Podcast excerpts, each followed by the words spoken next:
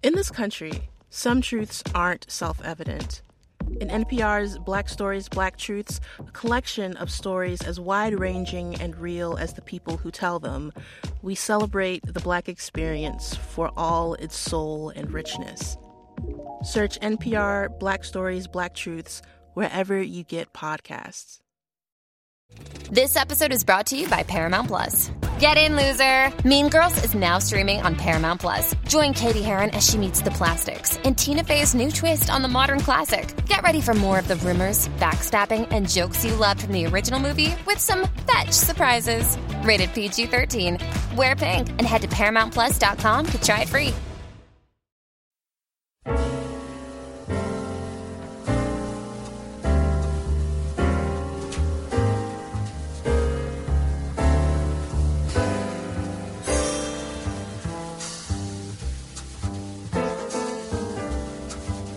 What's up, everybody? Welcome to the Micheaux Mission, two men, one podcast, every black film ever made. My name is Len, aka the Bat Tribble. And as always, I'm joined by my partner. Hey, hey, this is Vincent Williams of It's All Soul, 8 to 10 p.m. on gtownradio.com. Tonight, we are going back to 1967. You won't know why Vince is laughing because I edited it out. Um, to uh, review Sidney Poitier in a. This may be, to me, the start of two genres of film. Two genres. Yes. Interesting. In To Sir with Love. Let's let's jump ahead. What are the two genres?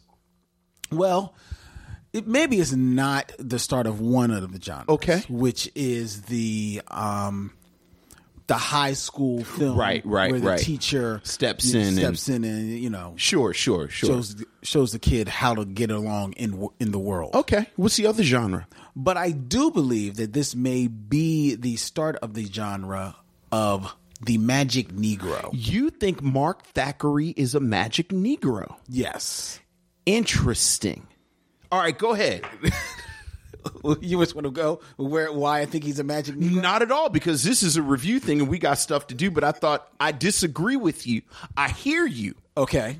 but I disagree with you. All right. and we'll talk about that because I had the same sort of Oh really? mental exercise. Like, is Mark Thacker Thackeray a magic Negro? Is this a magic negro? and then I thought about magic Negroes, Okay. and I said, "Yeah, Mark Thackeray isn't a magic Negro. Okay. He's more of a Christ figure." A Christ figure? We'll talk about. I mean, he doesn't die literally, but you know, he sacrifices one life for another one. Uh, okay. All so, right. but we'll talk. We'll talk. Interesting. Interesting. Interesting. Oh, I'm looking forward to this. Interesting. Um, but before we get into that deep dive, ladies and gentlemen, Yes. as always, we like to start with our um, feedback from all of you that hit us up on uh, uh, email at the Micheaux Mission at gmail.com, as well as the tweets and follows us on Instagram and Twitter and Facebook at Micheaux Mission. Um, and thanks to all of you who went on to iTunes or the podcatcher of your choice to give us a ranking or ratings. We haven't had any new reviews Right, right, right. up on iTunes. However, we ha- have received a few more ratings. Okay. So, and, and apparently, you. Thank apparently you. they were all five star. Well, thank you. So we appreciate that. Thank you. Believe me, believe me, that really helps people. It really show. does. So the more, the merrier. Um, But don't be afraid to proselytize. I never know how to pronounce that. Yeah, I think you did it very well. Go out and sing, sing, sing our song, and I do mean our song. you know, Sing, sing our song. There you go, all of us. Sing out loud. On the mission together.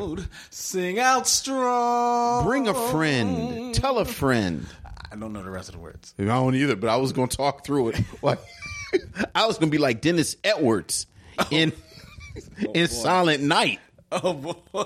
Like you were saying, uh, in my mind, like the whole time, I was just gonna keep talking. Merry Christmas. I do like To each one of you.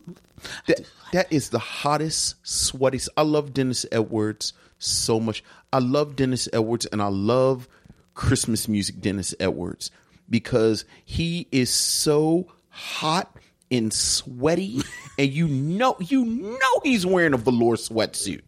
You know, Dennis Edwards is wearing a velour sweatsuit In the studio. In the studio. With no shirt. With, well, and he has on a gold chain Yep. with some type of medallion. Yep. Getting caught all in his chest hairs. Well, you know, and it's a medallion, and, and he would tell you it's the Oriental symbol for love, and he would use the word Oriental because it's 1980, and it's Dennis Edwards. He was a bad man. He's a bad man. He's a bad man. He was a bad man. Is is is um if you had to pick one Christmas song, Oh my God! What from the Temptations or just period? period, Oh, this Christmas. This Christmas, Oh, this Christmas. Donny Hathaway. Oh yeah, this Christmas. Yeah. no question, easily. For a long time, that was like my favorite song of all time. I'm, hey man, It really was. Like I I I remember I remember staying on the phone like forever to, mm-hmm. for like to get a request yeah, and requesting this Christmas in June. You know what?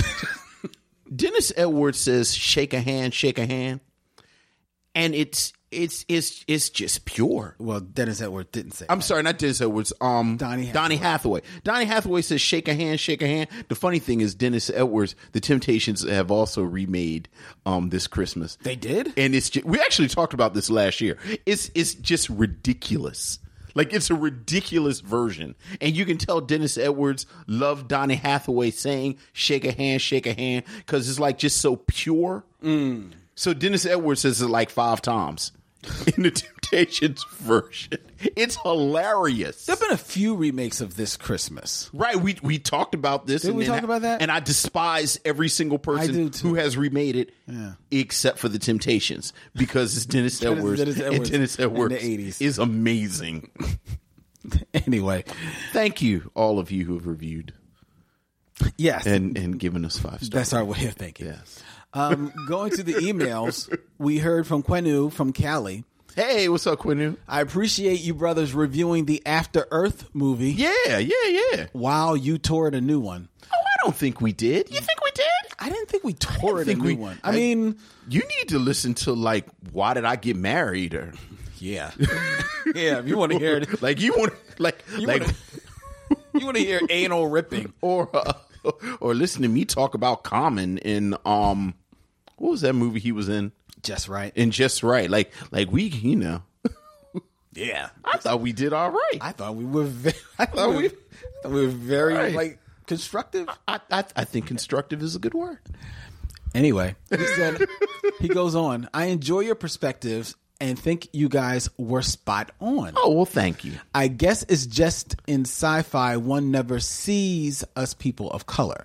My main point was the positivity of black characters that are set in the future. As to your points on the actor's personal characteristics slash talents, yes, bad. It's just so good to be able to see the black characters not being the first to die. I know I prefer right. sci-fi, so I am just happy to see anything that shows people of color in the positive. I know that's right. On that note, might I suggest a 2013 sci-fi black comedy? It's called Destination Planet Negro. Yeah. Kel- Kevin Willmott. It's funny and conscious, much better than my previous suggestion. Like, That has come up before. People have talked about Destination Planet Negro. really, I don't even remember Yeah, that. yeah. I remember it came out a couple of years ago. I feel like we talked about it, but but absolutely, absolutely on the list. You know what movie I jokingly was going to select as uh, next movie to just show black people in Lethal sci-fi? Weapon two. No. um, and eventually we'll, we will have to get it, get to it because I do believe this movie received a theatric release. Okay, what is that? It's um, gay niggers in outer space. Gay niggers in outer space. That's what's that? The eighties? Yeah, believe it or not, Yeah, I the eighties. I remember when that came out. You do? I do. I, I just I remember. just remembered as a I remember. I remember people talking about the title because I think it might be a, a satire. I guess so. Yeah, Yeah. It's, it's a, it's um it's a foreign film though, Okay, so so that might fall outside our purview. not necessarily. Not necessarily, especially tonight. Because here's here you go, Lynn. You want to get into the conversation. I also don't know if this is an American black movie. I think there are some very British attributes to this film. Well, I think there's this decidedly British attributes to it, but I think it is also still decidedly an uh, an, an American film. Well, going to talk about it. I don't know if Americans could have made this film. Certainly not in 1967. Are you serious? I'm I am dead serious. I think so. well, we will talk. he said, "Well, we'll talk." Um, all right, so that was from Quentin. We're all over the place. We are. There's absolutely no structure going on here, ladies and there's gentlemen. I apologize. Listen. Oh, there's structure. There's structure. Trust me. Um, we also heard from Aaron Fry What's up, Aaron? Uh, speaking about TV movies. Okay. This may be a binge lounge contribution, but two movies from my TV movie past, which you guys may want to watch, are Carter's Army, which was changed for some reason to the Black Brigade. The other one is Sophisticated Gents. The Both were watchable, Sophisticated but to Gents. me, Carter's Army just doesn't hold up. I don't even remember Carter's Army, but I, love sophisticated gents. What's the the Sophisticated? Oh, Gents? sophisticated gents was a bunch. Uh, it was like five, five. uh, For some reason, I think it was more than five, but it was like five or six black guys who went to high school together, and they had a club called the Sophisticated Gents, and this was set like you know twenty years after high school. And I think like Bernie Casey is in it, and you know like Thalmus Rasulala and and and it, it Oh wow! Yeah. it's a, uh, a TV miniseries. that's right. I was about to say it was a mini series. from the 80s that That's aired right. on NBC. An ensemble cast featured a number of African American stage and film actors, many of whom were customarily seen in soul cinema classic motion pictures in the 70s. The miniseries is based upon the novel The Junior Bachelor Society by John H. John A. Williams. Just call out the cast because the cast was crazy. it, wow, it's interesting. This film was um, it was produced and uh, uh, it was made in 1979, but it did not air until the, two years later. Okay, That's, yeah. that's that's um. Who was in it? Well, let's see. Let's see who was in this. I'll just tell you, Aaron. I'll just tell you. I would love to do sophisticated gents. Sophisticated gents is impossible to find a copy of. Really? Yeah, because I've looked for it over the years. Oh, so it's not. It's not even like on uh on uh. uh Put it this way: not unless it's become available in the past two or three years. well, well, well, maybe it wasn't a hit. I mean, you know, Uh, unfortunately, you know those things happen. Let's see who who was in the cast of Sophisticated Gents. The cast was uh, Bernie Casey, Rosey Grier, Robert Hooks, Ron O'Neal, your man and ours and mine, Thalmus Rasulala, Raymond St. Jacques, Melvin Van Peebles, Dick Anthony Williams, Paul Winfield, Rosalind Cash. Well, there's a reason to show up. dude, the cast is crazy. Jeanette Dubois, Alfre Woodard, Joanna Miles, J- Janet MacLachlan, BB Beach, Denise Nicholas, Yeah, Marlene Warfield, Bo- uh, uh, Beah Richards, Stymie Beard as Mickey Mouse, and Mario Van Peebles. dude, the cast is crazy. Wow, this is uh, I have never heard of this. Yeah, it's it's it's one of those weird things that either you caught it or you didn't. And if you didn't catch it, you just didn't know about it. Yeah, it was released in on VHS in nineteen in ninety two, but it's never been released Yeah. on uh, yeah. DVD. And I am not at a point in my life where I'm a big like buy type things like like buy collectory like Mm-hmm. like big expensive collectory like things but I, i'd actually come out my pocket a little bit for vhs copy of sophisticated gents like if somebody you had even a have a VHS player? Like you i wouldn't even be able to i would i would buy a player like i'd buy a you, you don't have any vhs tapes left no. I actually have a few because I knew it was stuff that was never going to make it to DVD. Mm-hmm. So, like, I have like maybe 15. But do you have a VHS? No, I don't have a player? but I'm just saying it's, uh, you know, I knew at some point, I, you know, I'll just get a player. They don't make players. Of course they, of course they do. and they're filling up landfills with them. of now. course they make VHS players. Of course they do. Of course they have VCRs. no, they don't. I could buy a VCR in the next 24 hours here in the city. Okay, yes, you. No, no, no. A brand new one. I could buy a brand new VCR in the city of Philadelphia in the next 24 hours. There's no question in my mind. Really? No question in my mind. Uh, maybe. I guess. I don't know.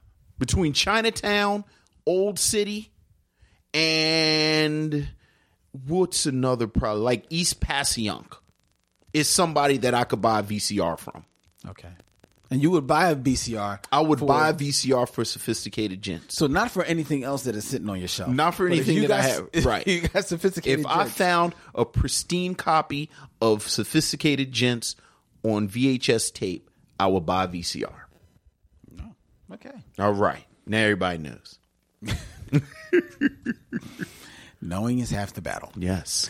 Um, we're having fun in The the. other half is blue and red laser beams. We're having. they're having a good time in the Facebook uh, fan group. The Micheaux Mission, ladies and gentlemen. I should say Vince is having a good time. Vince is having a ball in there. He's turning people on to Stranger Things. Oh yeah. I mean, so far he's got Nikki Simpson, who actually says, "And now I am fully convinced to watch Stranger Things." Thank you, Vincent Williams, for giving me context and a reason to watch. I will good start with season one and hopefully squeeze them all in post haste. Yeah. Good stuff. I'm a I'm a big Stranger Things fan. I've only watched the first episode of season two so far, but um, I Right, but you watched the first season. I did. I, Okay, I, right. did enjoy it. Yeah. I did enjoy. I did um, enjoy it a great deal. So, yeah, and uh, I see that Netflix is, and we had. I know we have talked about this. The um, making the series of she's got to have it, Yes. Have you watched any episodes? and, and it just hit recently. It just hit. How many episodes is it? I I'm going to assume 10. I don't know that for a fact. Have you watched it? I watched the first two episodes. What do you think so far? It's really good. Really? Like you ever see anything and it's so good that it kind of gets you scared that maybe you're overselling it. Mm-hmm. Like like you remember the first time you saw, you know, I don't know, like whatever it is that you think is the greatest thing ever. Remember the first time you saw it. Yeah. It's not the greatest thing ever, Okay. but it's really good. Really? Yeah, and it's like ridiculously better than I thought it was going to be. Hmm. Now Spike Lee has a hand in this. Spike Lee wrote. Well, the first episode is uh is you know a fairly close adaptation of the film. So a truncated. Right, right. And, you Is know, it a half hour or hour? it's about forty five minutes. Okay. and you know they made a couple of changes to the characters, Okay. and then the second episode. Because they updated it. Is it. It's not. That's, Oh yeah, oh yeah. This is this is 2017 Brooklyn, Right, right. And then the second episode was just a continuation. Okay. and it was, it was uh, like I wanted, like I think it was amazing. really. Like me and my wife have watched both episodes, and like they went off, and we kind of looked at each other and was like, "That was good. Is was that was real good?" Is it a comedy? No, I mean there are funny moments, But it's not. A but comedy. it's not a comedy. Hmm. But see, I don't remember. She's got to have it being like a. She's got to have it. Was it, it? It has funny moments. Like Mars is still Mars. right. Greer is is ridiculous. Okay. Like Greer's like they've taken Greer as like the good looking guy Mm-hmm. and kind of turned it up a notch and made it ridiculous. Mm-hmm. But Greer was always a little ridiculous. Like my favorite, one of my favorite scenes from She's Got to Have It is when they're you know about to have sex and Greer takes twenty minutes to Yeah. get in the bed because Yeah. he's folding his Folds his clothes, clothes up and everything you know Right, so. right, right. Take that about Greer and then just sort of unpack. see what I did? Unpack, unpack that, and you have that character. But it's it's good Is it? Is it? Uh, and it's beautiful. You know, it's absolutely beautiful. Like it's I not black and white. No, so no, no, no. in It's color. not black and white. Spike Lee, I don't think, is handling a lot of the script work, at least in the first couple of episodes, and seeing So the other producing. writers and directing. Oh, he's direct. So he can just direct. okay. And you know, I've said it before, like, like, like nobody loves Brooklyn, like Spike Lee loves Brooklyn. Right. Like Brooklyn is just a living, breathing character in this thing. Now, how is the lead? She's fantastic. Yeah. She's fantastic. She's very, she's absolutely Nola Darling. You absolutely see how how everyone around her. DeWanda Wise. Yeah, you can absolutely understand everybody is in love with her and wants to hold her and can't quite catch her. Okay. Like she's perfectly cast. Hmm. Okay. I'm, I'm. One last question about it. Okay. Considering that this is an adaptation of a movie into a television series, far from the first time it has been done. Yes. will far be the last. How comparable is it to um, Dear White People? I think it's. I think Dear White People. I think Dear White People was much more episodic to the point where Dear White People almost became a loosely connected anthology. Okay. You know, like Right, each character had their own story and arc. and and- distinct mm-hmm. episode. And you know, again, I've only watched the first couple of episodes, mm-hmm. but this is very much a show about Nola Darling okay. and and she's a young black woman living in 2017 or 2016 modern Brooklyn mm-hmm. and everything that goes along with that. Okay. And you know, for something that you know had to have been filmed over the past couple of years, it is so immediate in the in the themes that it's tackling. Hmm. Like you know, as as far as cat calling and Right. and and you you know and and sort of sexual assault and you know all of that. So it's it's you know again I've only seen two episodes. I think it might fall apart in the third episode, but the first two episodes are amazing. Okay. All right. I'll be interested to uh, check it out. Yeah. Um, it does look like it's going to be about 10 episodes. Spike Lee didn't ha- handle all of the writing. He wrote the first one. Um, but then uh, he brought on uh, his sister, Joie Lee, She's actually in. She's in it too. uh, his other sister, Snike. I think that's a brother. Oh, I'm sorry. Yeah. I'm- I didn't know. Um, as uh, and uh, Barry Michael Cooper, uh, Eisa Davis, Lynn Nottage. Um, so he's he's got other people working with him, writing on it. Um, we Now I wonder is that Barry Michael Cooper of New Jack City fame? I believe so. Yes, that's. I believe. I think I think he's one of the producers too. Uh, yes, it is. Yeah. So Um, so it'll be. I will be. It, I'm very interested in checking out. I'm interested in checking out, especially considering that we, me and you, have spoken before about, um, you know, having problems with how Spike Lee writes women in some of his. Well, you know, I think, and and and she's got to have it. Kind of bears it out. Like I've heard people. I love she's got to have. Like I think Nola Darling is one of the most complex, complicated female characters of like the past sixty years. Mm. I love the decisions that the men in the film make. I love what ultimately happens. Like I know, you know, I don't know if you've never seen She's Gotta Have It. There's some stuff that happens that Spike Lee has said he wished he had made different decisions. Mm-hmm. But I thought it was the perfect decision because the character that you know the characters Fit the, the character it as depicted. absolutely Yeah. fits the character, and that's the kind of dude that does this kind of stuff. Right. Because that dude is feels like he's owed something. Right. And um, it always kind of confused me how his female characters kind of fall apart after she's got to have it. Because I think Nola Darling is amazing. Well, according to Rotten Tomatoes, the the series holds a 96% certified fresh rating, uh, with the site's consensus being that it's fun, fascinating, and feminist. Spike Lee's classic is born again for a n- new generation. That's She's Gotta Have It, a new series available on Netflix right Yeah. now. Oh yeah.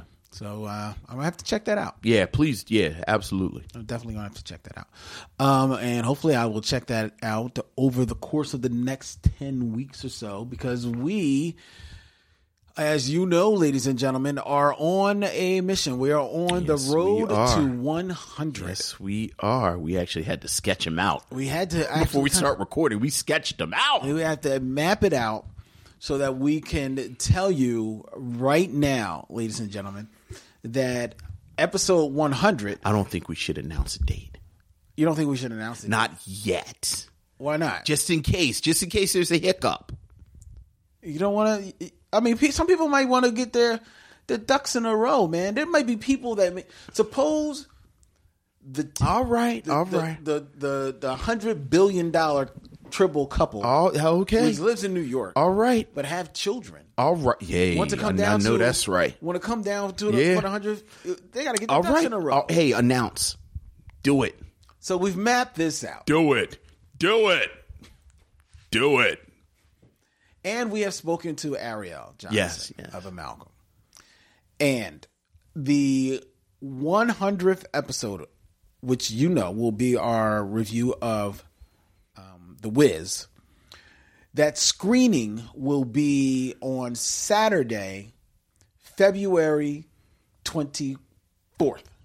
Okay, there it is.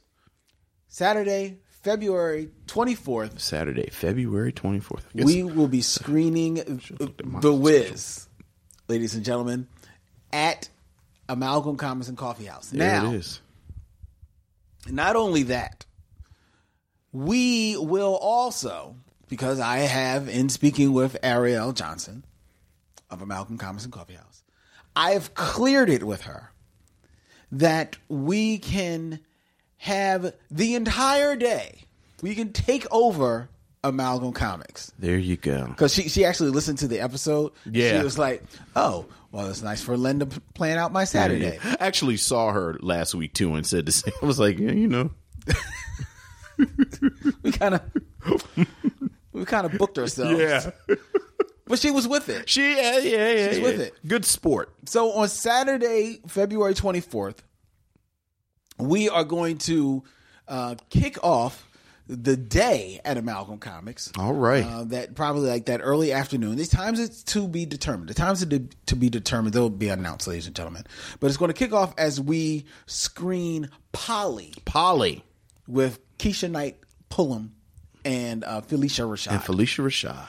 that lovely, heartwarming uh, music TV movie musical Yes. will be the perfect lead-in for our screening of The Wiz, The Wiz. which is the uh, the uh, redo or redux, as as you will, of The Wizard of Oz, but with soul, What was soul? with Diana Ross, Michael Jackson, Nipsey Russell. Nipsey Russell. The dare I say the great Nipsey Russell. Yeah. You dare. Um, and uh, Mabel King. Mabel King. I'm I'm drawing a blank on the gentleman's name. I know his name. Um, Who are we talking about? the Lion. Uh, Ted. Um. Mm, it's right off the tip of my tongue. And I love him too because he and Mabel King are the only cast members that made it to the movie uh, the the cast members of the of, of the original. of the uh of the play right. of the musical play. Oh man, see now I gotta look it up. Uh, this this is something. I know his first name's Ted, and then I just lost his last name. His first name's Ted. His first name's Ted. It's more than just Ted. I want to say Ted Lang, but that doesn't f- sound right. Ted Ross. Ted Ross. Okay. Anyway, Yeah. and Richard Pryor. Did you say Richard Pryor? I did not say Richard Pryor. Yeah, Richard Pryor. Richard Pryor, in as the Wiz. As the Wiz. So we'll be screening that Yes. on February 24th. And then we will round out the evening Round out the evening. with an adults only screening of Harlem Nights. Harlem Nights. All in honor of the great Della Reese. Honor of the great Della Reese. And Richard Pryor. And Redd Foxx. Oh, there you go. You're right. I forgot Richard Pryor's in that too. And Charlie Murphy. And Charlie Murphy. And um Uh, Ar- Arsenio Hall. no, he's not dead. Oh, you oh you just saying I'm talking about dead people. I'm sorry. Yes, they are. And um I just forgot his name. Mo Better Blues, Bebe's Kids, uh, oh, Robin. Um, and Robin Harris. Robin Harris. Boy, the more I think about it, like I feel Boy, like is he in? Um, I feel like everybody else in the film needs to watch. I feel like Arsenio and Eddie Murphy need to be careful. that's right. The whole damn cast is dead. Jesus, he was in um Harlem Night. Yeah. It is just like the whole cast. The whole cast is. Wait, Danny Aiello. Is Danny Aiello still alive? Danny so. Aiello's still alive. I think so. Yeah, I feel like Danny Aiello, Arsenio Hall, and Eddie Murphy need to watch themselves. right, because whatchamacallit's also dead. I think Danny Aiello. Danny Aiello. Tommy from uh, Martin. He's dead. he's dead too. Jasmine Guy should watch herself too. Somebody need to go keep an eye on Jasmine Guy. Get back here, Vince.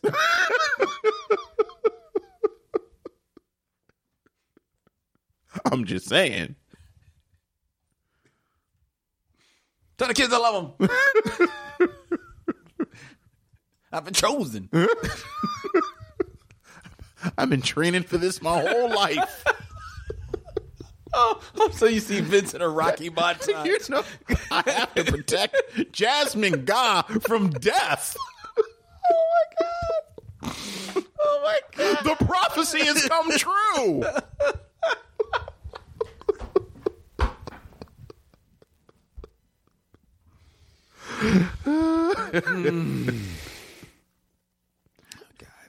Got like a 22 in, in my trunk. I've been waiting for this. So the Wiz.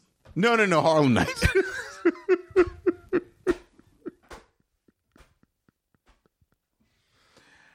Let's get into um To Sir with Love.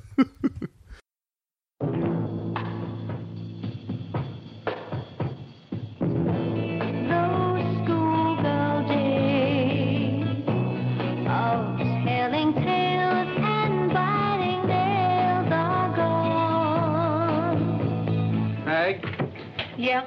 These kids are a special breed. Joseph. Yeah. yeah Young and wild. Potter. Not quite adults. Potter. Their as in is Carnaby Street, as hard as the streets of London. As touching as a 16 year old who knows all the answers. You're not in trouble, are you?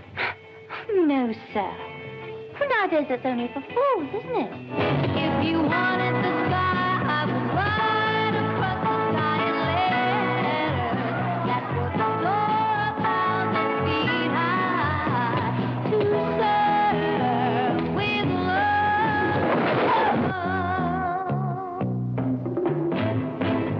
Love. Sidney Poitier, in a role worthy of his Academy Award winning talents, as the teacher who joins battle with the wildest set of rebels London ever produced. Whatever's the matter? Those kids are devils incarnate, huh?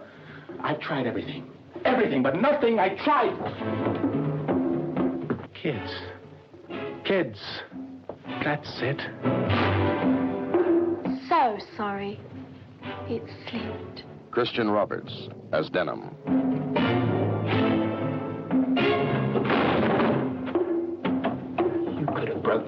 Broke. Judy Geeson as Pamela. Uh, don't worry about your desk, sir. I'll tidy it for you every day. That won't be necessary. That's perfectly all right. A woman's work is never done. Susie Kendall as the young teacher. I think he fancies her. I know you do. Pamela Dare has quite a crush on you. Women say the damnedest things. I think he's nice. And introducing Lulu, one of England's favorite pop singers. Look at me. I am a lady, I am. Now in her first film as one of the bright, hip youngsters. And sharing the musical spotlight, Britain's top big beat group, the Mindbenders. It's hard not to think about you, to keep you off my mind. It's To Sir with Love is a special kind of motion picture, striking at the heart of what it means to be young. Emotionally, brilliantly, and provocatively portrayed. What are we going to talk about, sir? About life, survival, love, death, sex, marriage. To Sir with Love.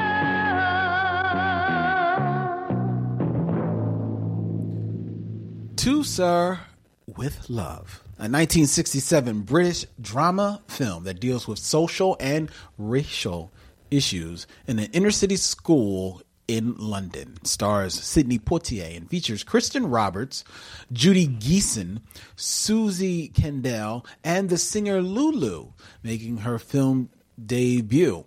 This film was written, produced, and directed by James Clavell. Um, and based on the 1959 autobiographical novel of the same name by E.R. Braithwaite. Mm-hmm. The title song, To Sir with Love, sung by Lulu, reached number one in the U.S. pop charts for five weeks in the autumn of 1967. And this film was uh, noted by Entertainment Weekly as number 27 on their list of 50 best high school movies.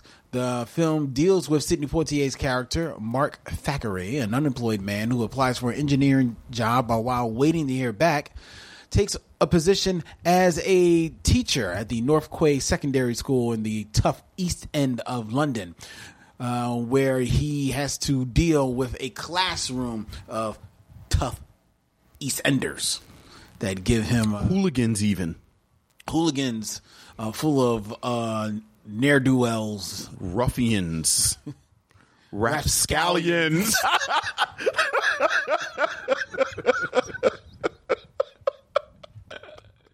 To Sir With Love has a 92% fresh rating on the review aggregate website Rotten Tomatoes. Um, it grossed $42 million in box office in the United United States. It's had some you know, reasonably good reviews over the years. At the time in 1967, New York Times um, reviewer Bosley Crowthers began his review by contrasting the film with Poitier's role and performance in 1955's Blackboard Jungle. Mm, of course. Um, but overall, he says he enjoyed the film. It comes off as a cozy, good humored, and maybe a slightly unbelievable little tale. Interesting that he found it unbelievable. Very interesting. This film was an episode uh, 91 on our Micheaux Mission is the selection of Vincent Williams. Yes, indeed. What say you of To Sir With Love? Well, I love this film, and I'm fascinated by this film. So I'm a sucker for these films, like like these The high school The high school. The teacher goes into the high school and and kind of helps and changes things, and then he teaches the kids, and the kids teach them. I'm actually a sucker for these films when they aren't some icky you know, white people going in and helping some black people learn how to do stuff, stuff, which we'll talk about more. But, you know, Stand and Deliver, mm-hmm. Hoosiers, Dead Poet Society, like any of these films, I'm a sucker for. Okay. And this is probably the film that began my love of this genre, if you will, this subgenre. Okay. I think you you know obviously we're going to talk about Sidney Poitier, but I think this is a film thinking about it today where it reminded me a bit of what we talked about the relationship in 48 hours versus the relationships in the films that come after. Okay. I think as someone who teaches, I will say this. Very rarely has a film captured that alchemy of young people mm-hmm. where they're all little shits and you hate them, but you also love them. Mm-hmm. Like, I think that's a really hard thing to capture. And this cast did it really well.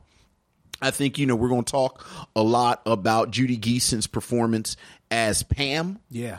I think I think that whole storyline is one that you have to thread the needle very carefully, and I think they did it brilliantly in this film. Sidney Poitier. Oh well, you know I liked. I think it's a good script.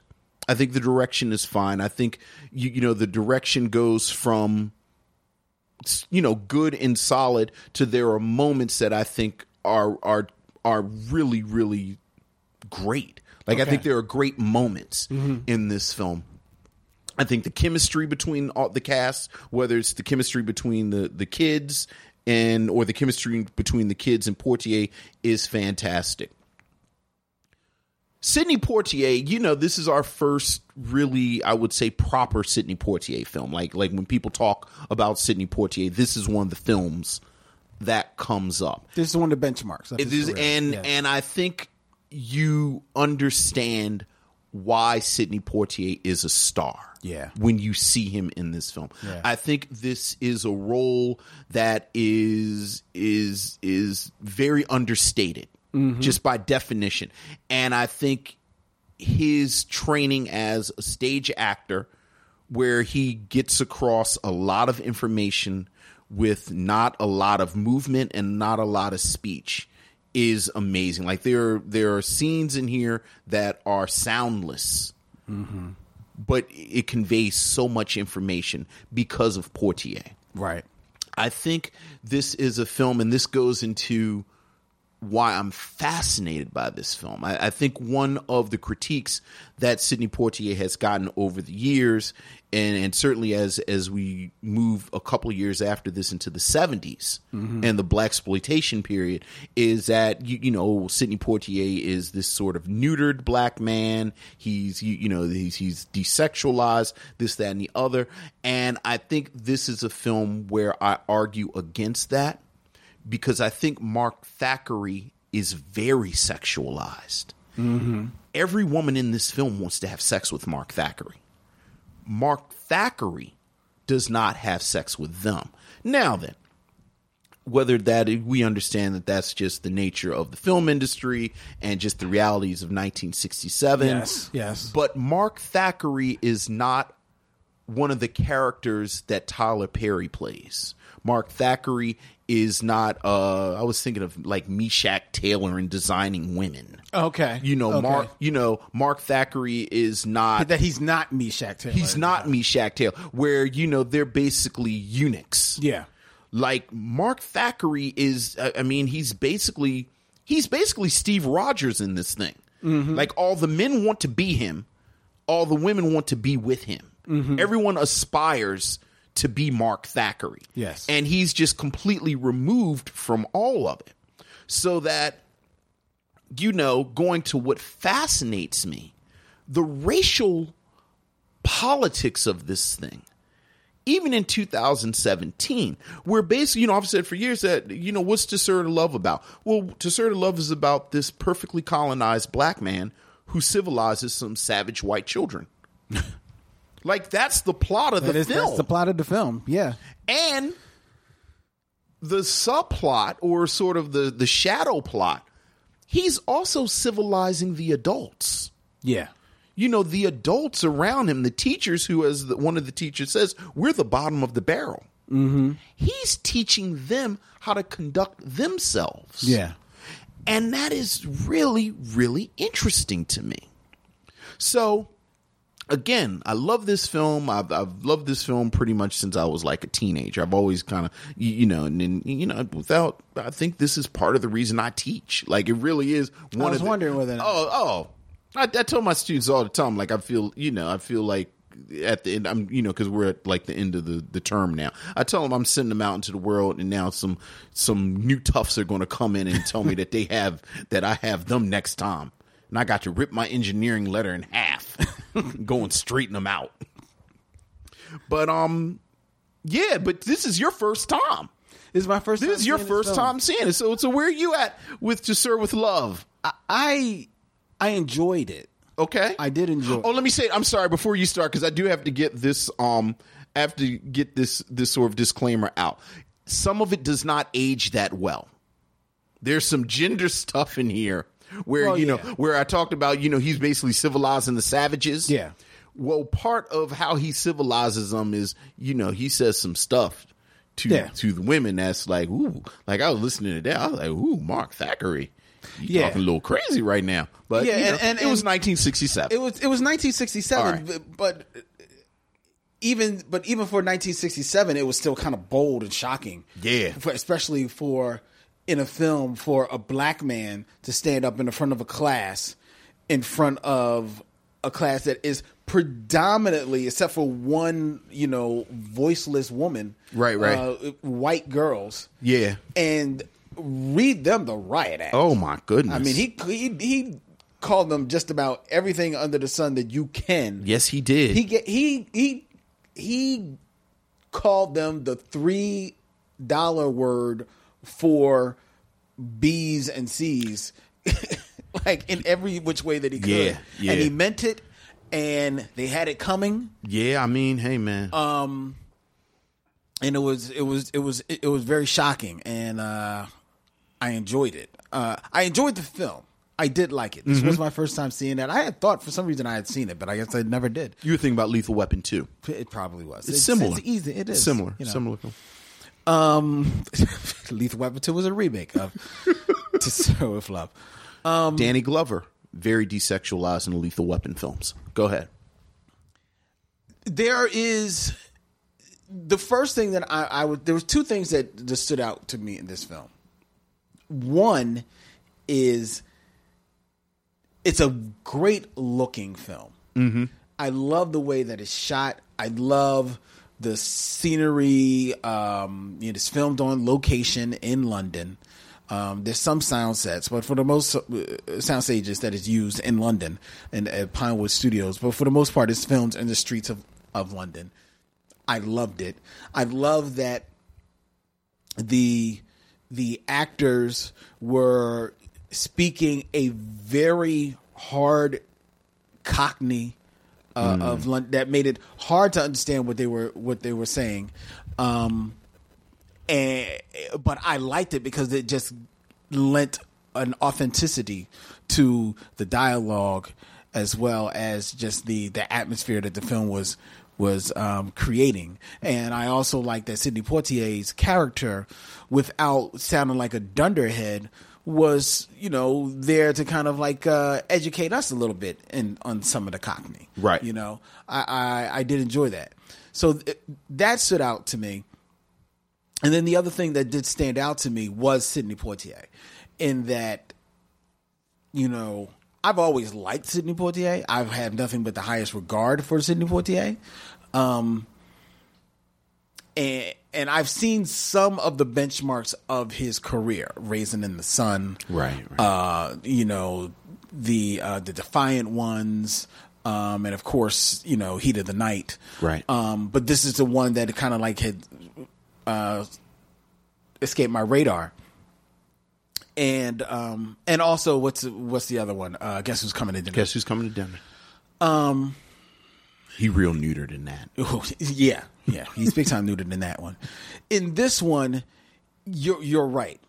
He, you can sense that this is Sidney Poitier, like damn near at the height of its powers. He is actually in 1967. He is the box office king in the in the world, um, and you can feel it resonating off of the screen. Um, not only in just the the magnetism that he has and the power that he has, but in the dignity that he has in his acting. Um, that is just, I just enjoyed watching him walk down the streets. You know, just watching him walk down the streets of London was just. What's that Cool. say? What's that say right there?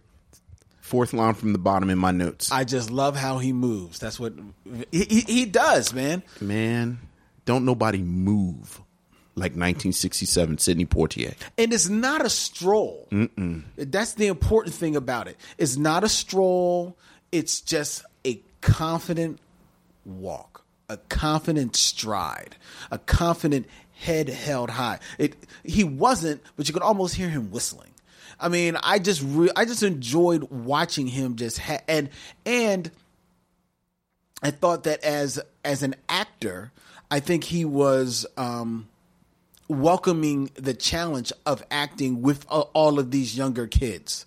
You know, in basically it basically like this theater class, which was the set of their classroom, and he was you know teaching them teaching teaching them basically how to, to get over dialogue and acting and, and build up the camaraderie that you do feel. Um, and they were showcasing that they had learned their lessons well throughout the film. So there was a great deal that I enjoyed about the movie. Overall, I, I really did like like the movie. It's dated in some places, of course. You said some of the the um, gender politics of it are like you know, ooh, you know, um, and some of the racial things that they touch on. Um, I think they they do just touch on them. Right. They don't go hard into them.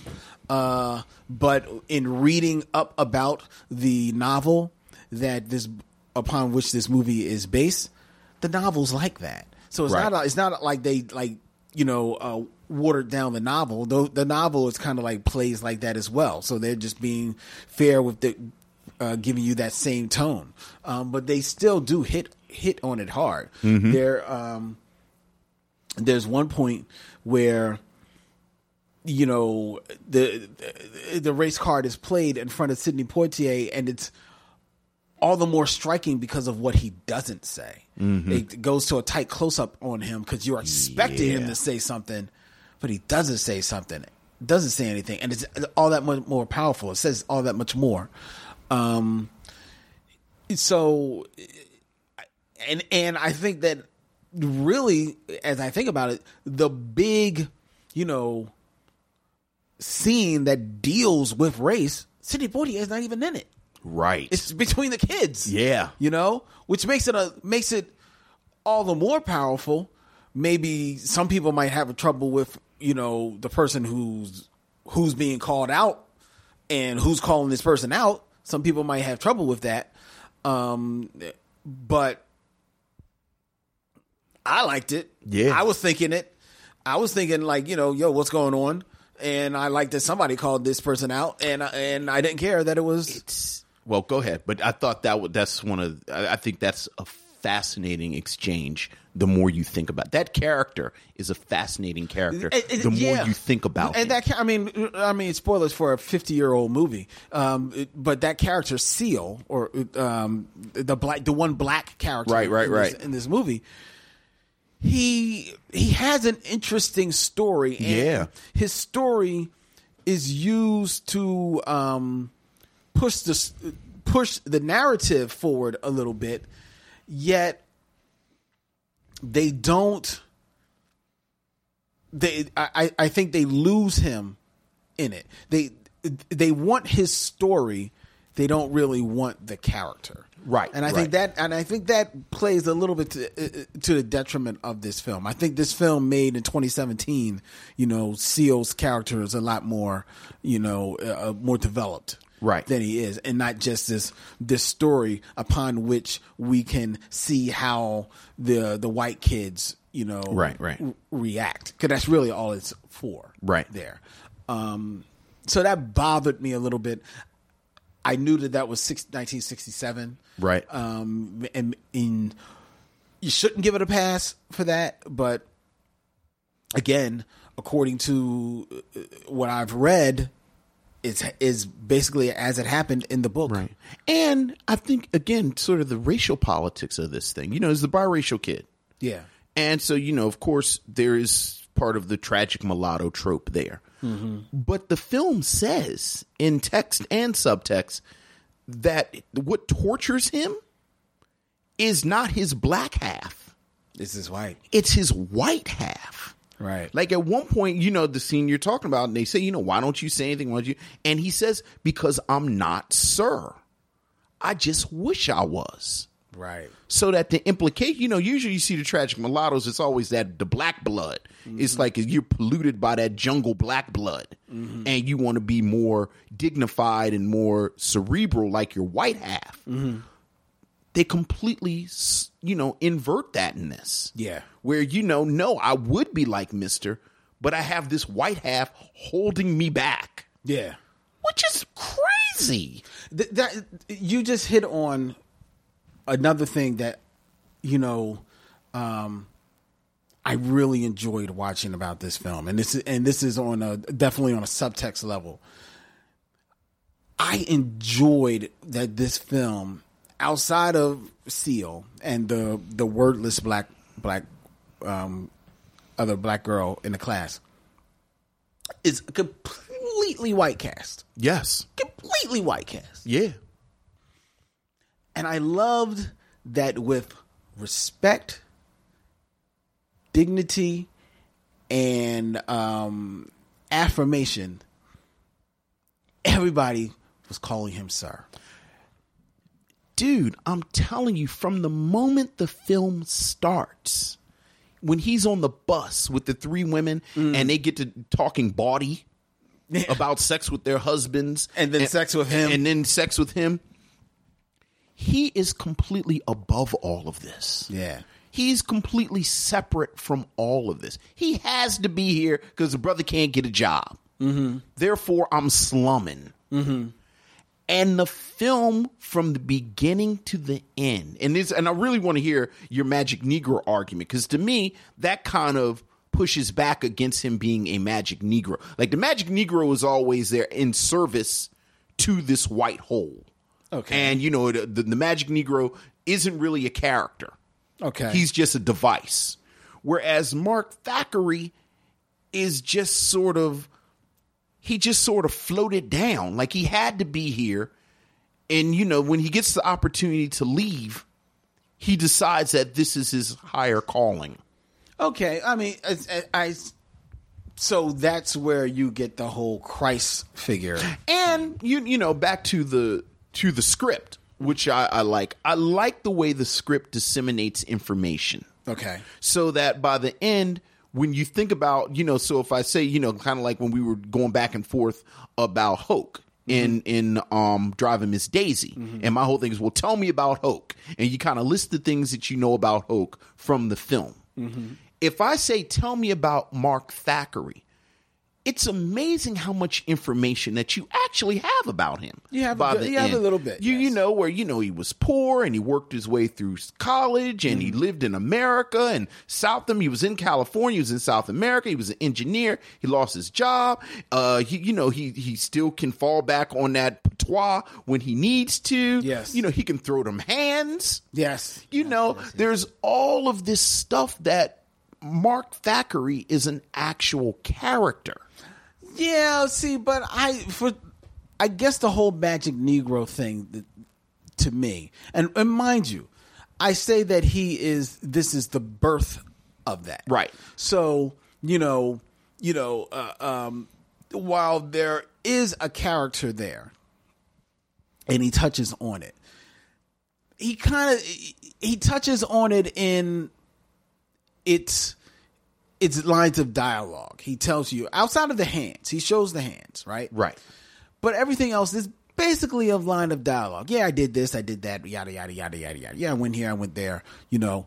But you don't really see those play out. You don't really see them those get called back on in any way, except maybe that he he because he had so many odd jobs, he learned how to make a decent salad. Right, right. You know, um, you don't really. So th- it's basically him just giving you dialogue. You you could argue that the boxing scene is basically so that there is some action in this movie, Right, right. Instead of just walking around from classroom And to the classroom. dancing at the end.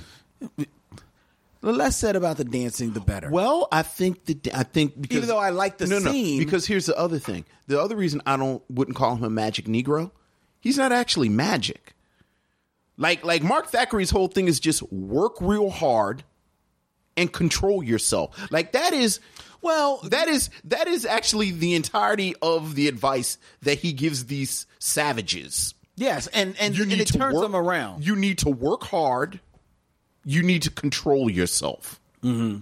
Which, you know, you you know what I said before. Like he ain't snapping no peas.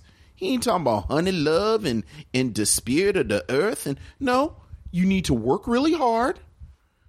You need to have deferred gratification. Mm-hmm. You need to control yourself. You need to learn how to speak English better than you speak English. Okay. Again, like I say, this is the birth of the Magic Negro. When at any time that there's a birth, there's a whole lot of things in there. I think And there has to be spirituality and and some type of well magic with the magic Negro. Like name me a magic Negro who isn't like has some type of supernatural esque stuff to him.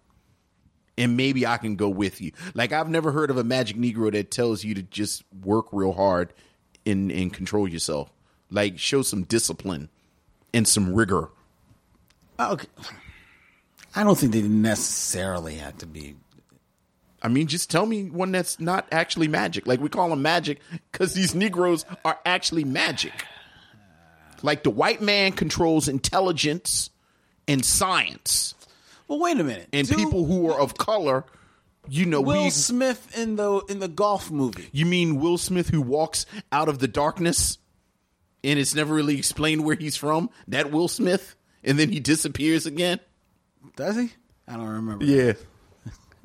Yeah. Okay. All right.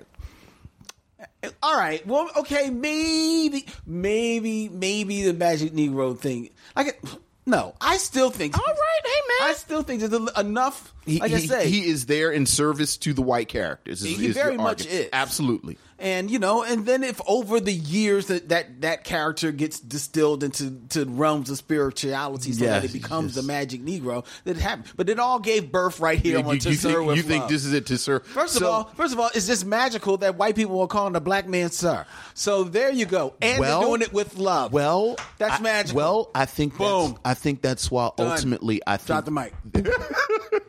no, but I think that speaks to why this is a British film, and why in a lot of ways I wouldn't. If I'd have thought this through, I wouldn't have chosen this because, like I've said before, I'm more comfortable with African American films mm-hmm. because I think the thing about England is that they focus, like obviously it's racism, mm-hmm. but I think they're much more focused on class Yeah. Yes. than race, or they focus on it in a in a different way than we do here in the states. Well, there definitely was a little bit of both because you heard the, the kids talking about, you know, they couldn't be seen going into a black right, and but but even that that was just bec- that was just sort of because of gossip and like that wasn't because you are actually worse than me or this. Like you actually have Well, I think, that, well, I think like you a actually have a biracial character in this film.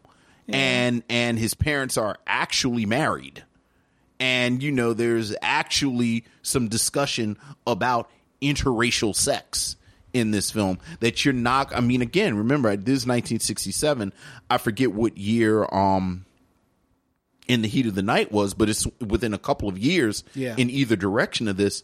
They edited out that black man slapping a white man. So I just think the sensibilities are different enough, especially when you're talking about poor English children, that there was some leeway for this. And, you know, as you said, it's based on a true story. Right. So, you know, I would still call it. Um, I mean, maybe it is a British film in in this in the in the sense that it is filmed in Britain, Right. And it, it, it's damn near all British cast except for you know Sidney Poitier. Um, who is who is actually Guyanese. So, you know, I don't know if he was. is a- he? No, I thought he's Bahamian. I'm, I'm sorry. Yeah, he's Bahamian. is he He's Bahamian? Baham- Baham- Well, Yeah, he's trying to. uh, my point is he's not an Bahamas. American. right, right. So, so he, you know, not not American. born, like no. there are no Americans in this thing. No, no, really, there's, there's not. Um, however, it is produced by an American Sure. movie company. Sure. I mean, it's it's it's British in the same way that the James Bond movies are British. They're British films, Yet they're produced by American. Right, right, right. Now, an argument could be made whether or not this is truly a black film. Now, I think that I think because this character is black based on a black man's book and it's his story his- Right.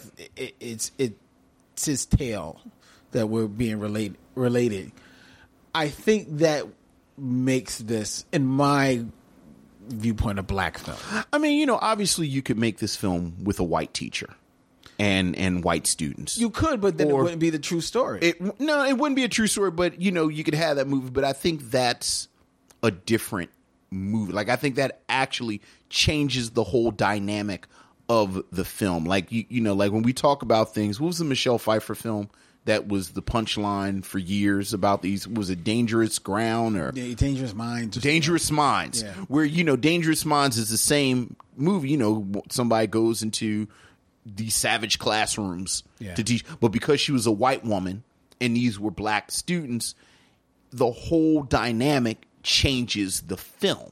right So that again, I think that there is a very specific type of electricity to this being a black man that everyone in the film, like you said, defers to.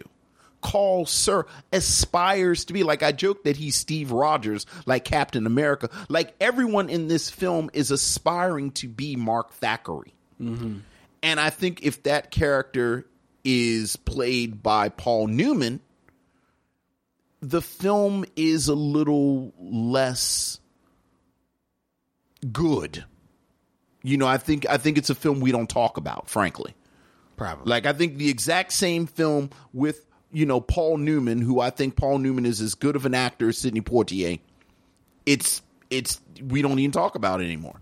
You speak about the people wanting to be uh, Mark Thackeray, and you also pointed out earlier about someone that wanted to be with Mark Thackeray. Yeah. the student Pam, played by Judy Geeson. That's that's that's a real thing right there. really, like like the young like the the girl on the cusp of one like it's funny because you know it's like the whole film kind of lets you think that Denham who's like the the the, the classroom tough. And he's like the alpha male of the teenagers. And you know he's the big sort of um conflict. But no it's it's Peg. Pam. Pam is Pam. Cuz and I thought the film dealt with it very well. Like I love I love her performance in this I do. because it is just kind of that kind of cusp of sexuality, mm-hmm. but she's still a girl. Yeah. She's very vulnerable Yes. but at the same time you can't drop your guard like there's a scene where she straightens out his desk mm-hmm. that is is you can actually feel the tension in the air You can. and both actors perform it brilliantly They do. They do. so that when you get to the end scene where like you said where he dances with her and she says to him can you because you know of course he's teaching he's civilizing them so mm-hmm. they have to refer to each other by their last names and he called Surnames. you know miss dare and this and she says can you just call me pamela tonight and that's it but it's it's actually palpable it's palpable because you feel when that scene comes up when she asks him about when she asks him about calling her Pam uh, because it is the night of the the graduation Right. for more or less and he speaks about how nice she is that comes after a scene where they have a bit of a confrontation um that that doesn't end well. She Right. she ends up screaming out of there. But the smart thing about this film is that you're left with oh man, so now what's going to happen? You know, now they've because you know they're going to have to reconcile, right and they do reconcile, but it's not a reconciliation between the two of them because one, he didn't do anything wrong. He, he, he was coming at her about something that his mom had asked. well he's mark thackeray he doesn't do things wrong No, he doesn't. Um, the reconciliation is her because even though she left out there disappointed, mad at him, screaming and crying, all the while in all of the the subsequent scenes, everything that happened there is playing in her mind. Right. You can see it. She's a very, very understated actress in that even in the other scenes where that have nothing to do with that, you can see her you can see where her thinking about this type of stuff. And you can see her connecting the dots and, you know, playing back what he said as well as playing back other things that he said along the way Right. um, so that when she in a group setting with all of her other classmates you know puts a button on the scene that is just taking place it that button is also her the light going off in her head and like he was right Right. you know and that and that and you see it too as the as the viewer so that when the next time you see them you can understand why she is happy to see him Right. she know and she knows what he did she and she i think probably as much as she you know quote unquote was feeling him probably now has nothing but the most utmost respect for him Yes. Absolutely. and she only wants him to her, him to call her Pam. You know, yeah, there's probably still a little bit of that crush thing, but it's also it just in service of what he he means to her. Right. And I, I, and you know, Sidney Poitier, he like. Like Yaphet Kotto never needs to do any running Right. anymore. Sidney Poitier never needs to do dancing. However, for what he does in that scene, he is he is so he's so pitch perfect. Yeah. He is so pitch perfect, little awkward, but getting into it. And he lets his hair time. down a little bit. lets his hair down a little bit. A know little bit. Just a little bit because he's still you know because he's still Sir. He's He's still still Sir. still Mark Thackeray. it's such it really is such a really um good good scene. Yeah. Um and and it spills right into this is one of my favorite endings to a film. Like it's one of my absolute favorite endings. yeah. You know, the, the toughs come in Mm-hmm. from there. The world be because you know Mark Thackeray gets a job, yeah, the engineering job that he wants, and they come in and and, and the the new young toughs come in and say, "We have you next term," and he stands up, silent takes out the envelope with the because they sent him a plane ticket or a train ticket. Yeah, paid He his way. Stands up and you can see him running the numbers in his head. Then he just rips it in half, throws it in a trash can. Credits roll. Credits roll. So I already like the ending a lot. Credits go back. It's him before he walks out of the classroom because they gave him his his old class gave him gifts. Mm-hmm. You know, they gave him like a mug and some flowers. Before he goes out, he breaks one of the flowers off of the stem, puts it in his lapel Boutonniere. because now he's now he's part of this school Yeah. and walks out after out. the new kids. I thought that was like a perfect I said, "Damn." that was cool. And it it's a shame you can't do that scene anymore. No. Because like you said, the credits run. Back in 67, credits were your actors Yeah. because they, they pretty much run your directors and all that stuff in the beginning of the film. Right, right, right. So at the end of the film, it's pretty much your your actors, the end. Right. So it's short. Right. So you can come back to him, show him the scene when he throws on the boot boutonniere, walks out the classroom, boom, dark, Dark. black, perfect. Yeah. I, I I remember watching that. Yeah. Like, you can't do that anymore. Yeah.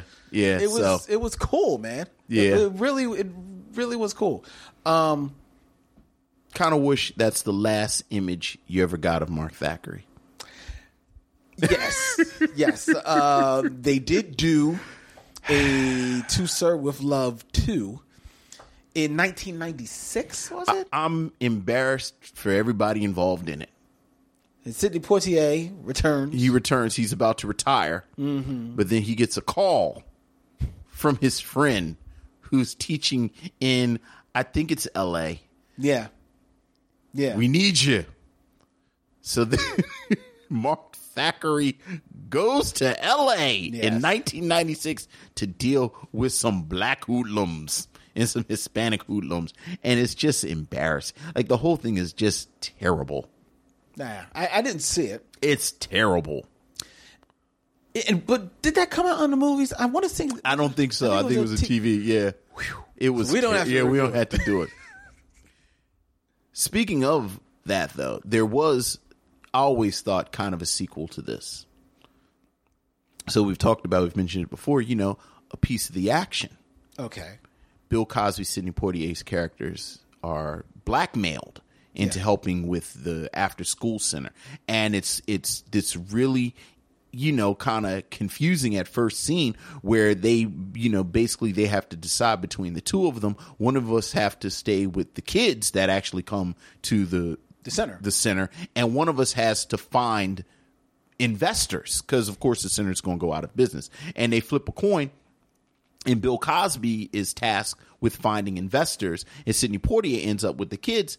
And even in 1970, you know, 77, 78, it was confusing because Bill Cosby was already doing like Fat Albert, and mm-hmm. you know, he was Bill Cosby. It seemed like Bill Cosby would have been a better fit with the kids mm-hmm. until you realize that they're doing a To Sir with Love riff.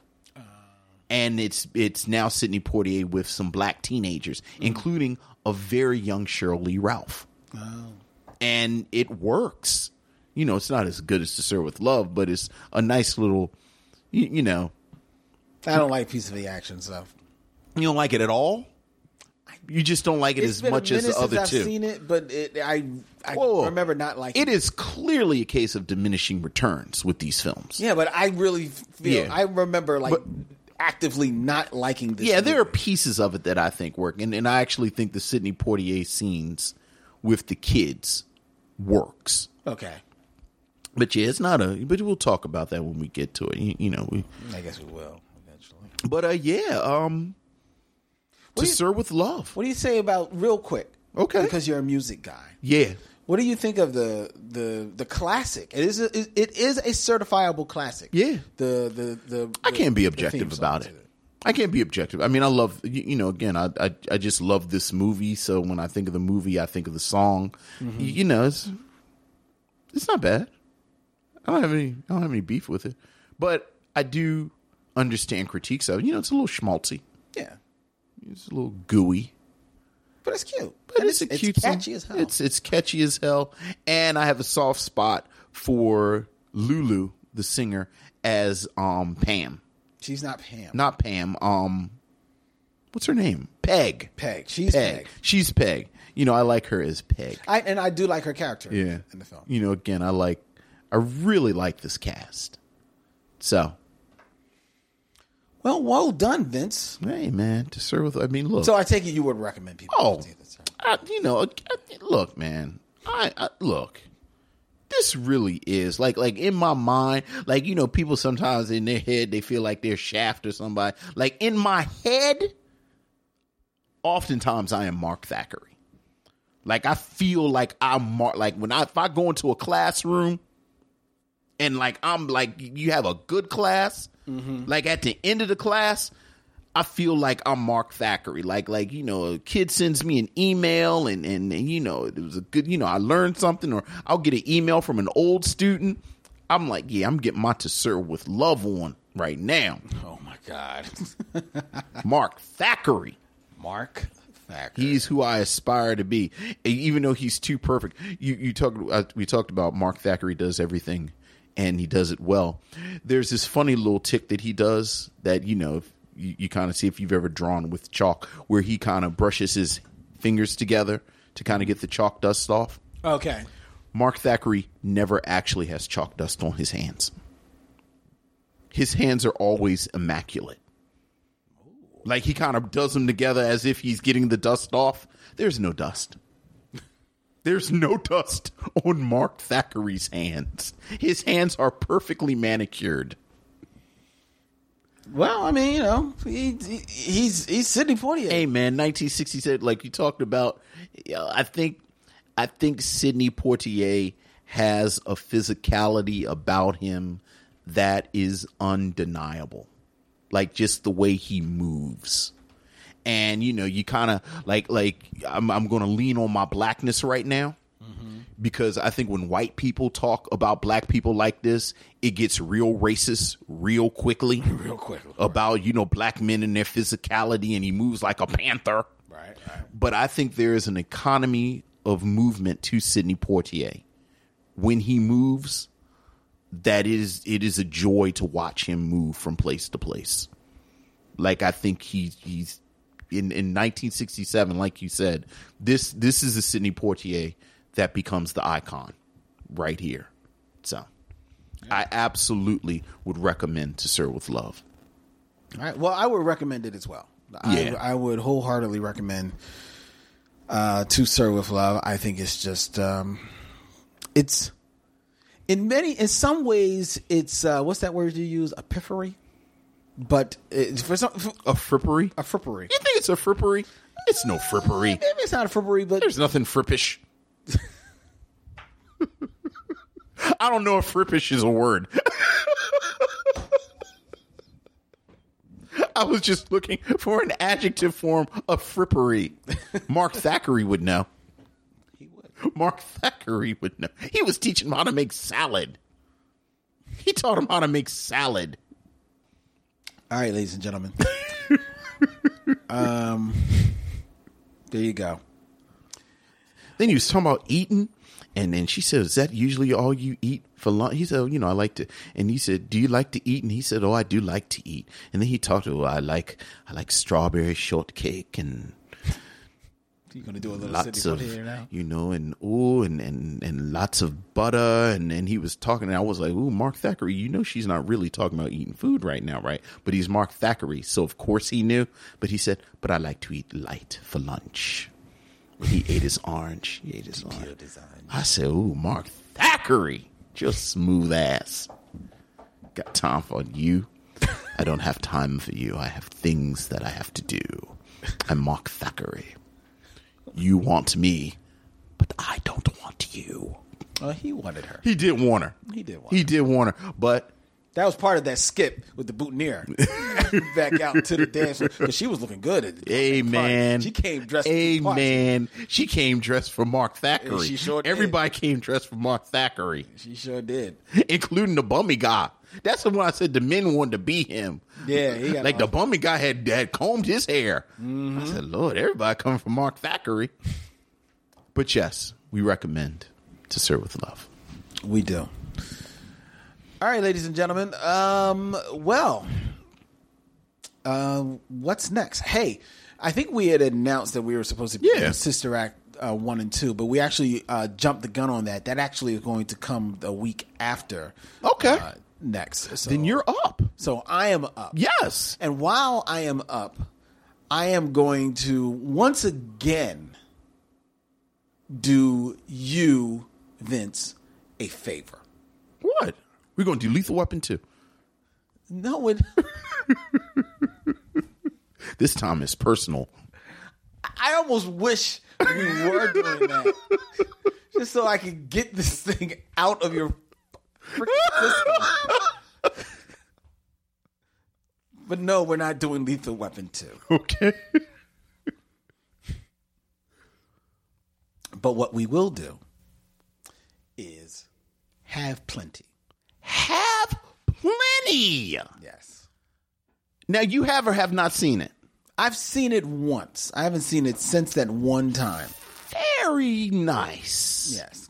And and and I want to do it because you always talk about how like about three or four different occasions you, this was like on the cusp of being Right, film right. Because Because. I'm really, really fond of this film. And I've only watched it once Yeah, and I remember yeah. not being fond of it. It's it's I, I don't I think it's easy to not like this film. Like I don't think it's a great film, but I think it's got a lot of can do spirit to it. I like the cast. You know, I probably like the cast more than their acting warrants. Right. But I like the cast.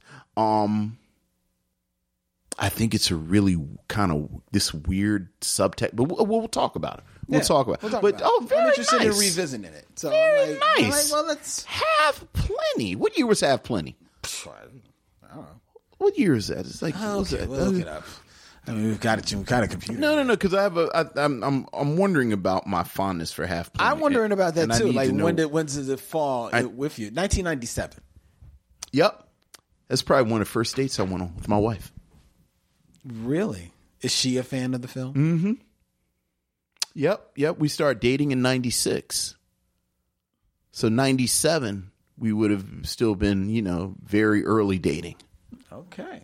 All right. Well, you will. uh Probably sell one like a little movie house in Baltimore. All right. That might be why I had that. I never thought about that. That might be why I have a fondness for that. I think when you watch it again, you'll realize that that is why. No, no, no, no. Because I've seen it since. But, but you know, I, I But- do. but see, but- I do understand that sometimes I have an emotional attachment Yes. to things that aren't necessarily connected to the quality of it. Right. And now watching it more. W- Right, right. Watching it for qualitative this, point right, Of view, I think you right. will- Like even with the sir with love, which I absolutely love, but there were scenes I was like, ooh, that's a little problematic. He said, "No man likes a sluttish woman, or at least not that long." I said, "Damn, Mark Thackeray, you talking to kids?" Yeah, but I liked it though. They weren't kids. They were not kids. They remember at that point they didn't want to be. He was treating them as adults. I ain't like, yeah, I- well, you know. I mean, like if you said that in the class right now, you'd be fired. But- yo, yo, yo, yo. No man likes a slut for long. Now open your books. All right, ladies and gentlemen. All right, All gotta get right, out of here. have plenty. Nice. Um, this show will be available on MicheauxMission.com as well as Apple Podcast, SoundCloud, Stitcher Radio, Google Play, and any place and good any place that podcasts are, as well as broadcasting on WPPM LP 106.5 FM, People Power Media, Philly Cam Radio, Philadelphia, and Camden, ladies and gentlemen. One o'clock on Saturdays is part of the movie block of radio shows on Philly Cam. We follow Philly on location with Jordan Calling and Terrell Brown. Yes. Um, all right, I think that's uh, uh, uh, just about it. If you want to really help us out, support Black Podcasts. Yes. Also on the podcatcher of your choice, please continue to give us nice ratings, and Yes. even if you feel so moved to write a nice little review, we really appreciate it. We do. Also, support phillycam.org. It, it is a member um, sponsored uh, initiative, community, uh, excuse me, um, public access television here in Philadelphia, as well as a community FM low power radio station that is doing great things here in the city of brotherly love. Um, but we can only do it with support by generous donations from people like you. So go to phillycam.org and please donate this week as part of our fall campaign um, fundraising drive. All right. We got to get out of here. He's Vince. I'm Len. In parting, you know what we say? We'll see you when it's time to meet again.